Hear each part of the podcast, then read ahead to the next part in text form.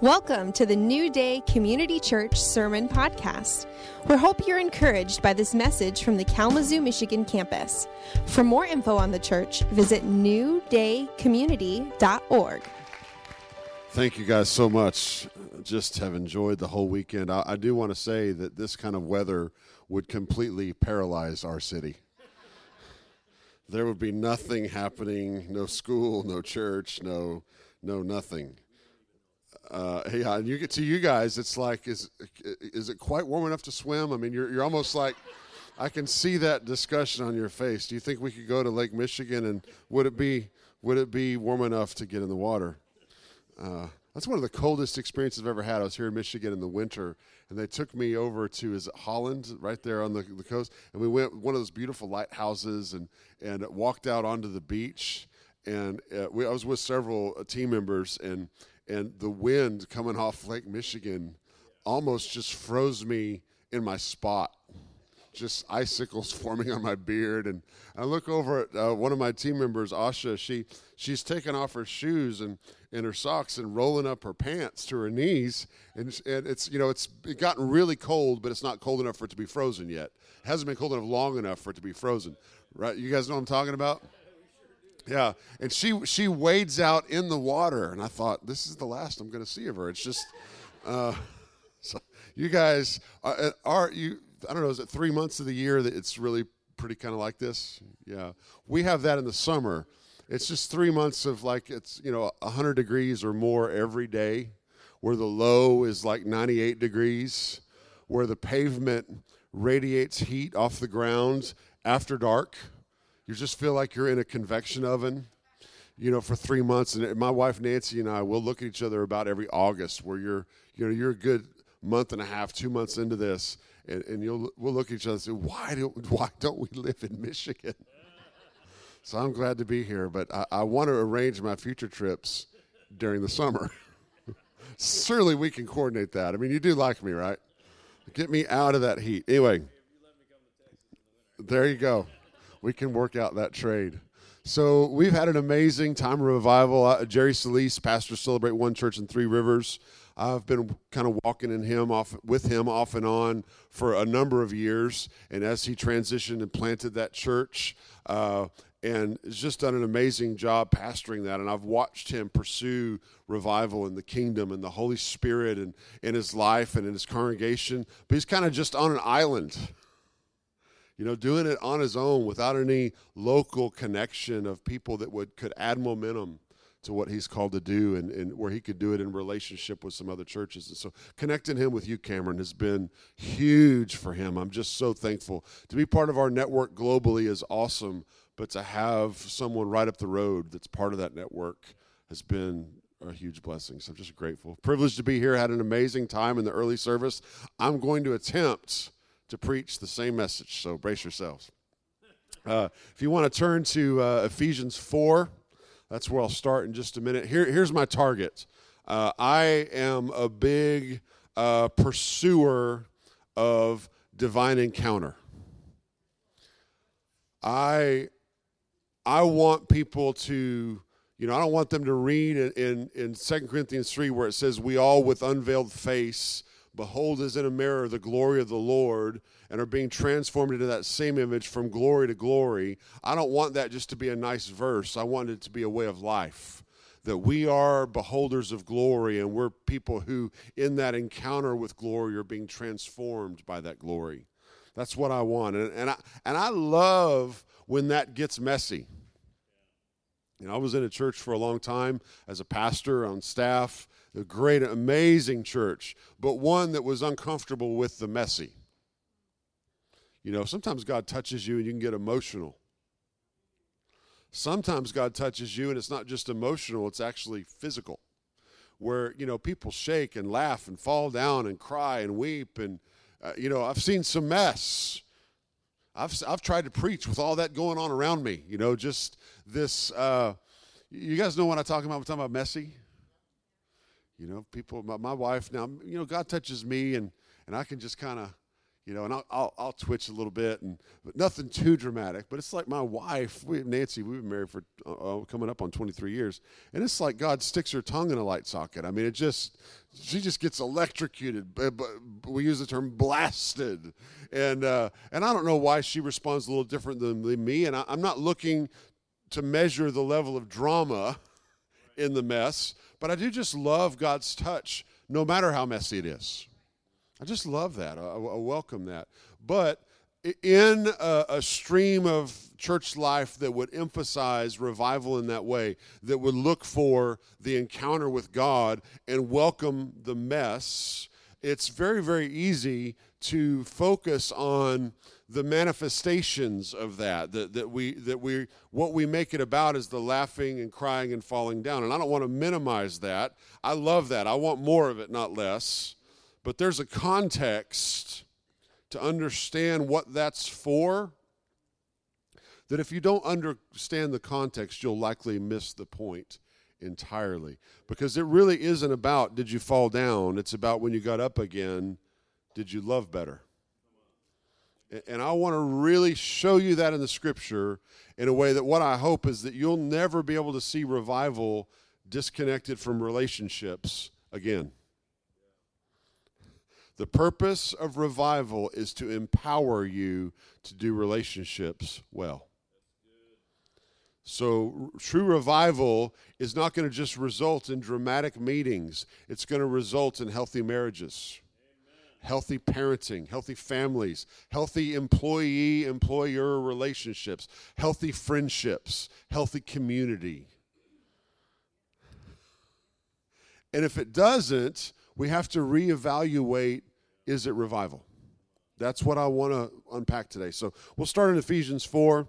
It's a missionary kid for a, a portion of my childhood in Honduras, and they made us memorize this whole chapter, Ephesians 4. So uh, I don't have memorized anymore, so don't ask me to prove that. one point I could I could quote it.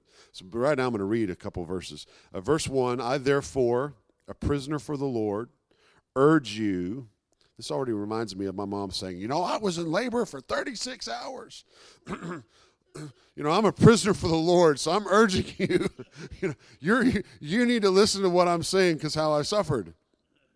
I, therefore, prisoner for the Lord, urge you to walk in a manner worthy of the calling to which you've been called. That does not mean quit doing bad stuff and do good stuff. No, this is about relationships. Look what he says next.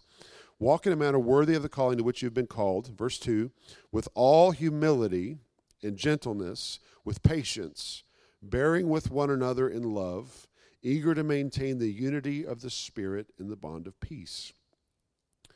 All humility, all gentleness, patience, bearing with one another in love. Bearing with one another means you're hard to offend. That's what that means, right? So, these things are relationship things. Humility and gentleness and patience and bearing with one another in love are not things that you can grow in and demonstrate and express through your life isolated. Right? It's the relationships in your life. It's marriage, it's children, it's friendships, it's community, it's bosses, it's employees, it's it's peop- other people that you're in connection with that squeeze you and, and something comes out of you. Right? And Paul is urging us that if we're going to walk in a matter that's in sync with, aligned with, worthy of our calling, which I'm going to talk about in a minute, then when relationships squeeze us, what should come out is humility, gentleness, patience, bearing with one another in love, eager to argue on Facebook. No, that's not what it says. E- eager to be right about everything. No, no, eager to maintain the unity of the Spirit and the bond of peace. So just ask yourself when relationships squeeze me, and they do, right? What comes out? Am I walking in a manner worthy of the calling to which I've been called? Now, what, what I'm about to do is build a scriptural argument, a scriptural basis for understanding that revival is designed to empower you so that when life squeezes you, these are the things that come out. It's not about how much time did you spend on the carpet, although I spend plenty and I like it.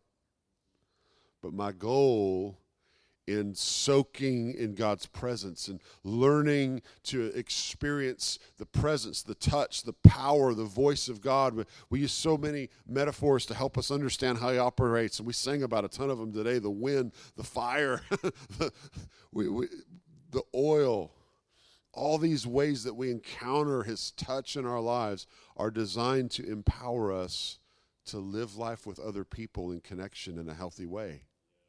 That's it. And you realize you you were designed by God for connection. You know what addiction is? Raise your hand if you've ever known someone who had an addiction. Everybody has known somebody. Raise your hand if you have. No, I'm not going to ask you to that.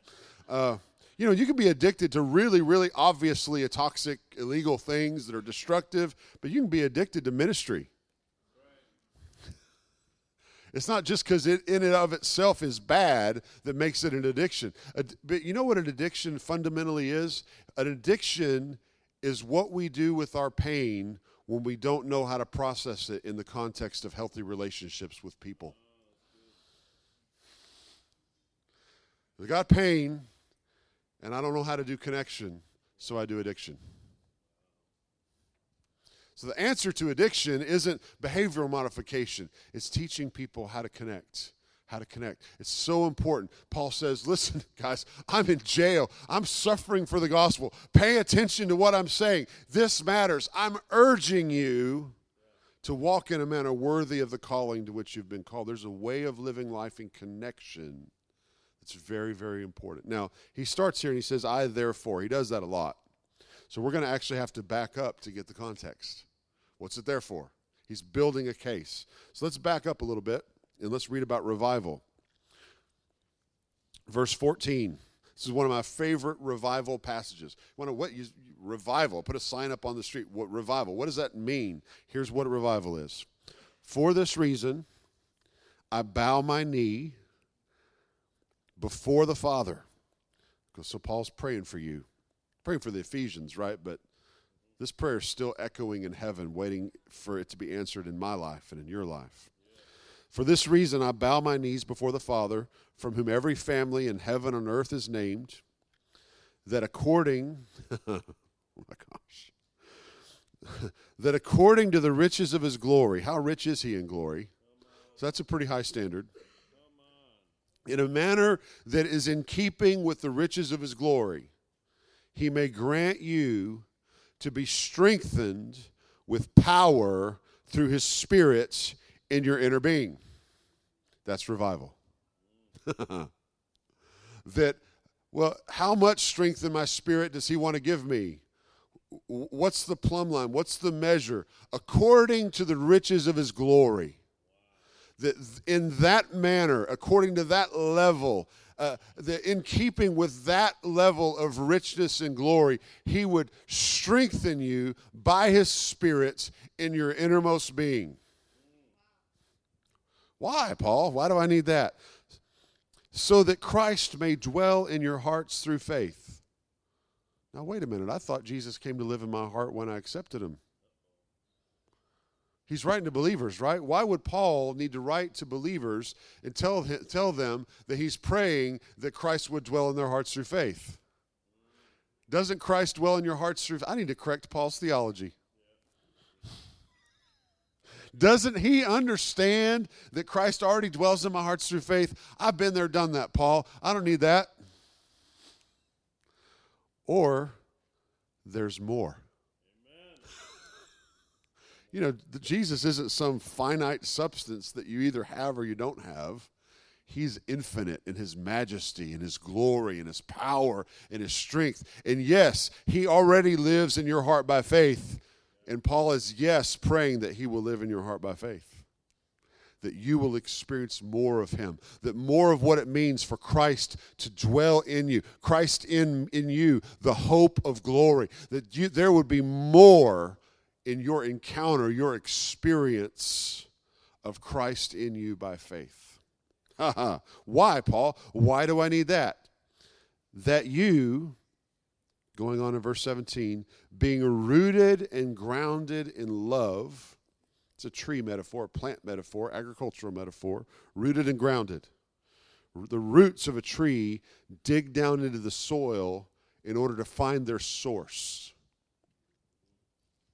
So, Paul's praying for you that you'd have this strengthening, empowering encounter that is itself an increase in your experience of Christ dwelling in your hearts through faith that would have the effect of the roots of your life stretching out deeper and deeper and deeper into the soil of God's love.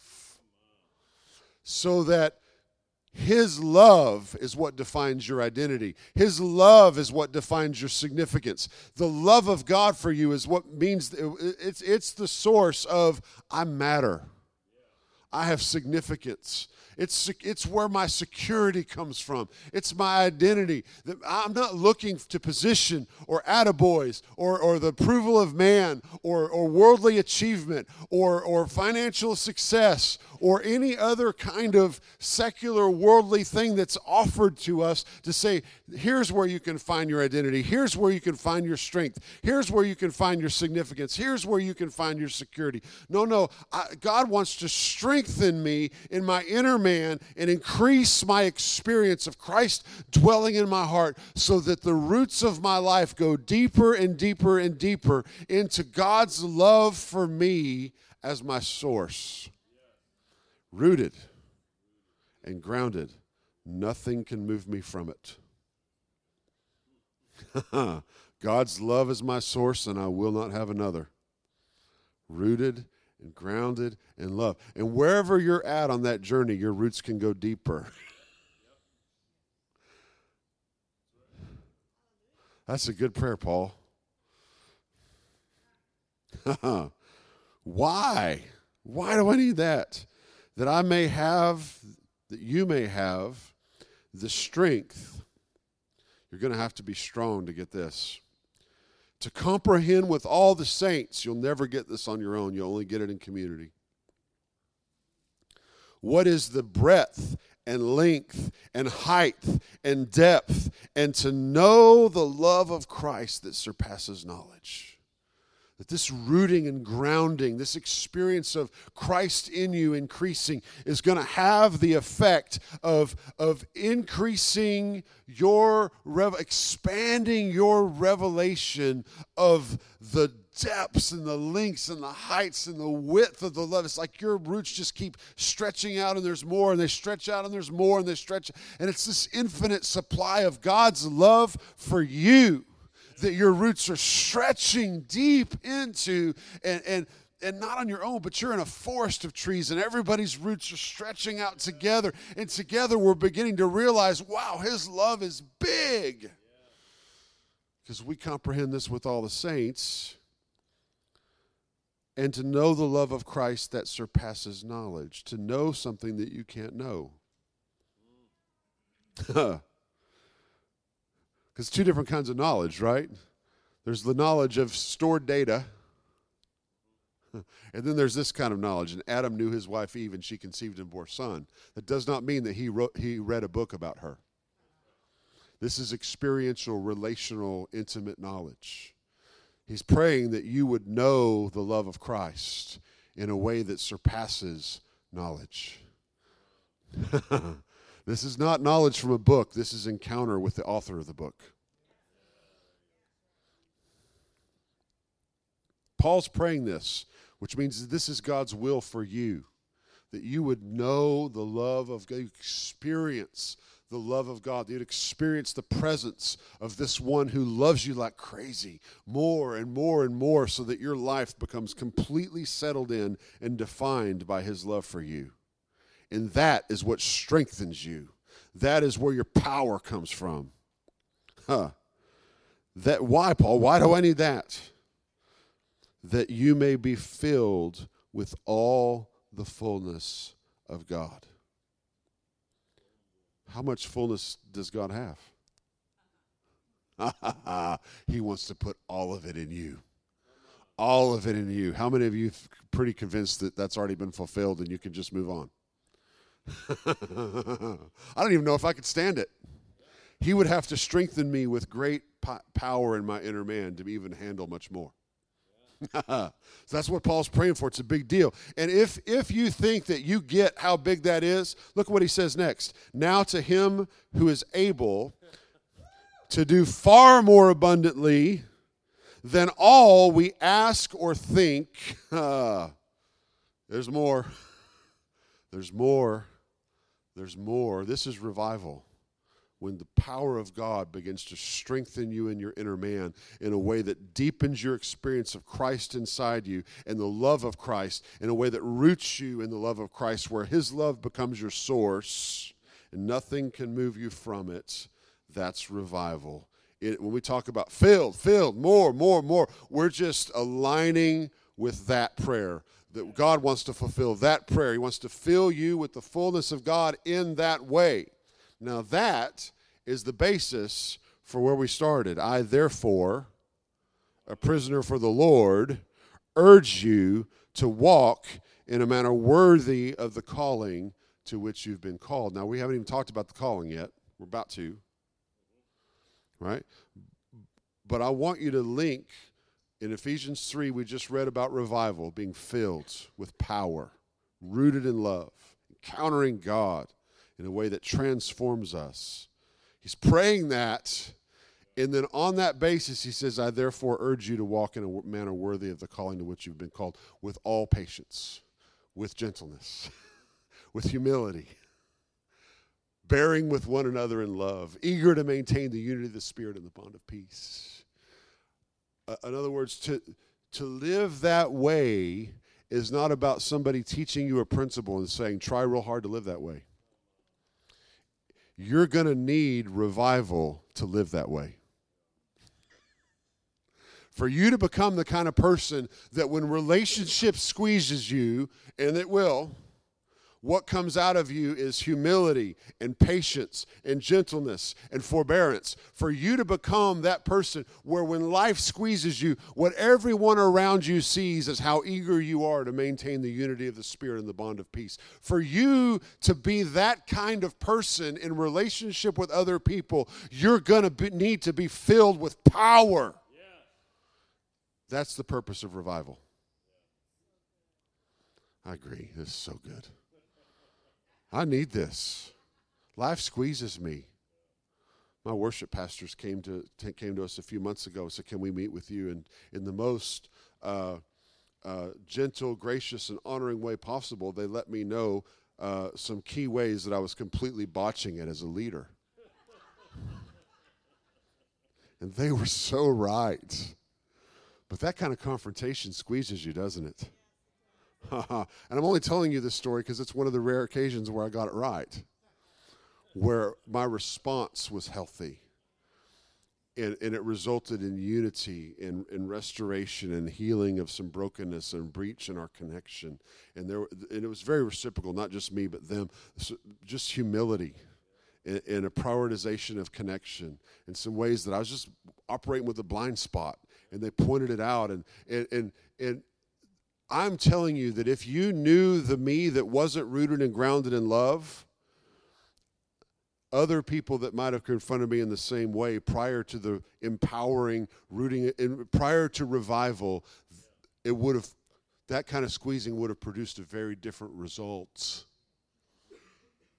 You, you would be amazed at how good I am at needing to be right. And I am so often. Cameron gets it. He understands. You get me, man. Now let's talk about this calling.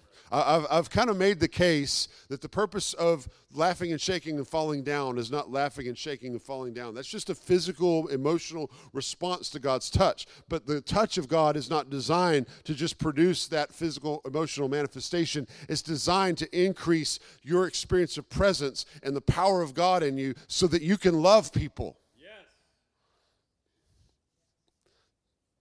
It doesn't say they'll know we're Christians, they'll know us by our manifestations. It says they'll know us by our love. And so, so I've already linked this idea of revival with relationships, and I hope in a way that you'll, you'll never be able to unsee that. Why is God flopping that guy around on the floor? Because he needs to love better. Don't we all? So we watch that with humility and just say, God, more, more, me too. Right? And so uh, I, I, now want to touch on this thing called calling, and then we'll, we'll wrap it up. Now, let's take me a minute. This is my last point. It's just the main point, so it'll take me a little bit. So I didn't want you to think I'm closing. I'm not closing. So keep keep your keep keep your focus with me, right? Uh, so he says, walk in a manner worthy of the calling, and he tells us what that looks like, but he hasn't told us what the calling is. But but if we backed up earlier in Ephesians 3, you'll, you'll see in verse 1, he, he starts that with for this reason. So we could actually preach the whole book of Ephesians today to get the whole context, but we're not going to. Let me just, let me just sum up some of the beginning of, of chapter 3. He talks about how God has given him, Paul, this stewardship of what he refers to as a mystery. A mystery that's been hidden through the ages, but has now been revealed in Christ. Something that was always in God's heart. It's just that his people were blind to it. And now it's been revealed in Christ. And Paul's been, as an apostle, been given the assignment of stewarding that the revelation of that mystery. And then he's kind enough to tell us what that mystery is because by definition of it being a mystery, we wouldn't know if he didn't tell us. And so he says, here's, here's what the mystery is that the Gentiles have been made fellow heirs with the Jews of God's promises. Thank God, because I'm a Gentile. I eat bacon and everything. And so, uh, and so it, this is the mystery that through the ages, it was always in God's heart to make the Gentiles co heirs, fellow heirs, for there to be one new man. He talks about that in Ephesians 2. It's a huge theme of the book. Now, if, if you're not careful, uh, at least in my cultural context, it's easy just to dismiss that as, wow, that must have been a really big deal to Paul, given that he was Jewish. And it must have been a really big deal to the Ephesians, given that their congregation was like, you know, a ton of people with a Jewish background and a ton of people that were Gentile background trying to do life together. And you could see why Paul the Apostle would need to write them about that thing that was very relevant to them, but I'm just going to pass through to something more relevant to me because I'm not really, that's not a big pressing issue in my church. In some churches it still might be, but it's just not in mine. We, we've got a few people with Jewish background, but they've already sorted through this, and it's not a controversy. so you just dismiss it. But something, I think it was the Holy Spirit, kept tugging me back to that. Surely this mystery that's been hidden through the ages, that's now revealed in Christ, has to be relevant to me. And the Lord showed me something. I just want to explain it to you. I think it'll help you. What I realized was this Jew Gentile unity, the, the, that story, that narrative kind of has a narrative shape that reminds me of a whole lot of the themes and narratives of Scripture. I'll give you, give, tell you what I mean. There haven't always been Jews. Who was the first Jew? Abram. But he wasn't a Jew. I mean, to be a Jew, you got to have a mom who's a Jew. That's how it works. And and and his mom wasn't a Jew. He was from Ur of the Chaldees. His mom was Chaldean, Iraqi. Yeah he, God called him out of Ur of the, of the Chaldees and from him formed a new nation, a new people, the Jewish people. Love, love this story. It's so amazing. But I want you to see that at the beginning you didn't have Jews and Gentiles, you just had people. Humans. One. And God pulled out of the one from the one Abram and made two, Jews and Gentiles, so that in covenant in Christ, the two could become one again. One becomes two, becomes one. And once I see what Paul's referring to here, this mystery, in terms of that narrative, a God who creates one and makes them two, or they become two, and then they become one again by covenant, all of a sudden the entirety of Scripture actually begins to make sense through that filter. Take male, female. God forms Adam from the dust of the ground and breathes into him the breath of life, and he becomes a living soul. And it tells us in Genesis 1 that he made them male and female. Right? But he formed Adam from the dust of the ground. And he there wasn't male and female in the sense of male and female. There's just Adam. There's one, and God says that's not good. And so, how does he create Eve? He actually there's one, but he pulls Eve out of Adam, and the one becomes two, that they might become one again in covenant. It's the same story, isn't it? let's take let's take heaven and earth. You, you read Genesis 1, 2, and 3 and take it very seriously. It's hard to tell the difference between heaven and earth. We can tell the difference because we know the distinction. We're, we're living on the other side of the one becomes two. Right? In the beginning, God created the heavens and the earth. And He describes this garden and the reality of this garden. And I can relate to some of it, but there's some of it I can't really relate to. I mean, I know what trees look like. We do have a few in Texas. They're scrawny and not very impressive, but we do have some.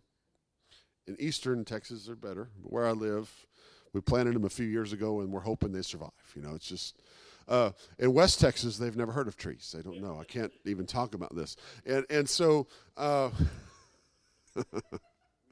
oh, Cameron, you laugh at my jokes, and I just love that about you. Uh, so you guys have amazing trees. You know what I'm talking about. But I, I know what trees. I've I've I've picked fruit off of trees and eaten it. But I've never picked knowledge off of a tree. What kind of tree is that? because they had one. I've never picked life off of a tree, picked apples off of a tree, picked mangoes off of a tree, picked oranges off of a tree. I have eaten them, but I've never picked life off of a tree. You know, I mean, I have my devotionals. I got my Bible and my journal and maybe a devotional book I'm reading or something, you know, and God comes and I meet with him. It's very personal, it's very interactive, but God comes and just goes on a walk with them. So, is that heaven or earth where you have trees that grow knowledge and life, and serpents that talk, and God that goes on walks with you? Is it heaven or is it earth? Yes. Huh. They, they, they eat the fruit and, and discover that they're naked. It's like, were they just not paying attention? No, no. And in Psalm 8, it says, you know, you made man and you created him a little lower than the Elohim. It says angels in most translations, but Elohim is, is generally, all, all the other times translated just God.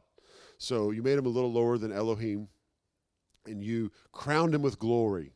Crowned, we think of a hat, but crowned, the, the, the Hebrew word just means enveloped, surrounded, clothed. So they the, the reason they didn't know they were naked before they ate the fruit is that they were clothed. It was just that they were clothed in glory. and they lost their clothes. Oh my gosh, I'm naked. So you have this reality where heaven and earth are one place. But then in Genesis 3, they become two places.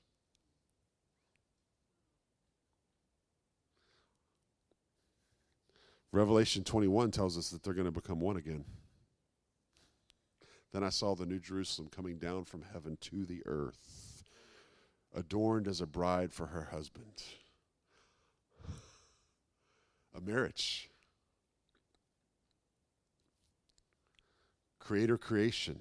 God, we started, there was this oneness. God breathed into Adam the breath of life. There was this unity, this connection, this oneness, but it got broken in Genesis 3. But by covenant in Christ, by his blood, we become one again. Even it says that we become one spirit with him and we become partakers of the divine nature. Ha! So there's this one becomes two, becomes one again theme that isn't just some marginal theme of Scripture, it is actually the story of everything. It is the gospel. Let me read one verse and I'll finish up.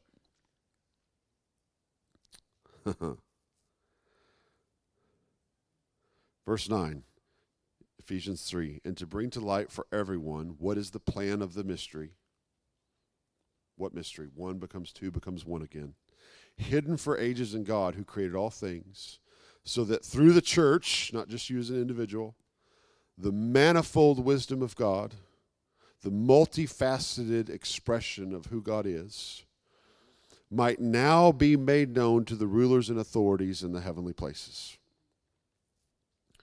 Real quick rulers and authorities in heavenly places. That's the principalities and powers that it says that we're wrestling against in Ephesians 6. And, and God could snuff them out with a snap of his fingers, with a wink of his eye. He's not struggling for, do I have the power to make them go away and not be a problem anymore? For whatever reason, he has said, You guys sit right there you that are open rebellion against me in the heavens, and I'm going to show you who I am. I'm going to put my manifold wisdom on display in front of you through the church. So then he says to the church, So I've been praying for you. that God would strengthen you, that you would know Christ dwelling in your hearts, that you get rooted and grounded in love and get filled with all the fullness of God. Why? so that you can walk in a manner worthy of the calling. What calling? To be the people through whom God puts on display who He is to the principalities and powers. Well, how do we live in alignment with that calling? With all humility, with patience, with gentleness bearing with one another in love, eager to maintain the unity of the Spirit and the bond of peace. The way that you live out relationships is designed to put the multifaceted wisdom of God on display to the principalities and powers. The way that you love, the way that in relationships you express humility and patience and gentleness and forbearance is the way that God looks at the principalities and powers and said, See the way they're loving? That is who I am. Yeah. And if when relationships squeeze you, something else comes out, then you're a false prophet. you your love for others is a prophetic message to the principalities and powers of who God is and you're either representing him correctly or not. Now that's not I, have I've realized that message and thought wow I've been I've been I've I've at times in my relationships displayed something that wasn't in alignment with that. I've walked in a manner that wasn't worthy of the calling. Have you I don't feel shame about that. I don't feel condemnation. I just am appreciative that Paul prayed for me that God would strengthen me with power.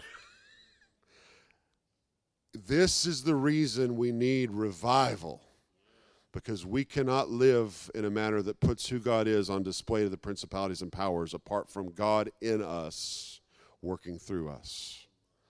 Amen. Amen. Why don't you stand with me? I'll pray with you, pray for you. Ah.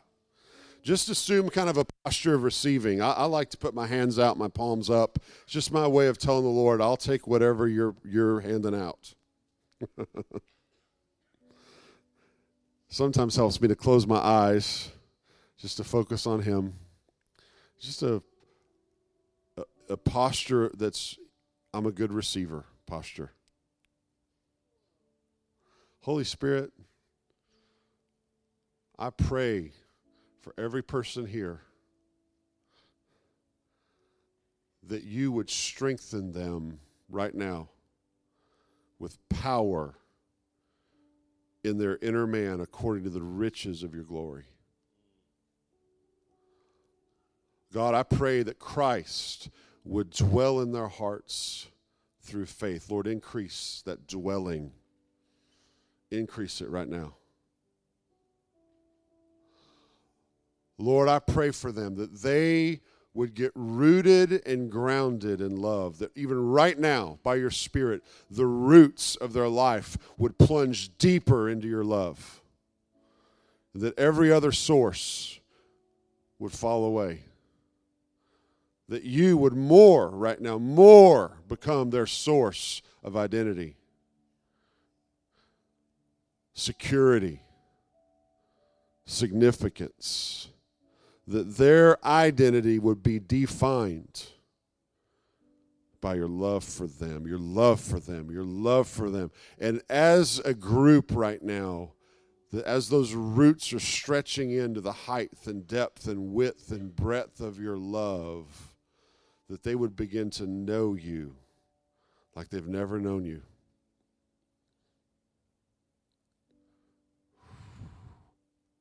And that you would fill them with all of your fullness, more than they can ask or think. Lord, may this church, in the way that it does life, family, community, relationships, friendships, be a constant prophetic voice to the heavenlies that puts your manifold wisdom on display. In Jesus' name, amen.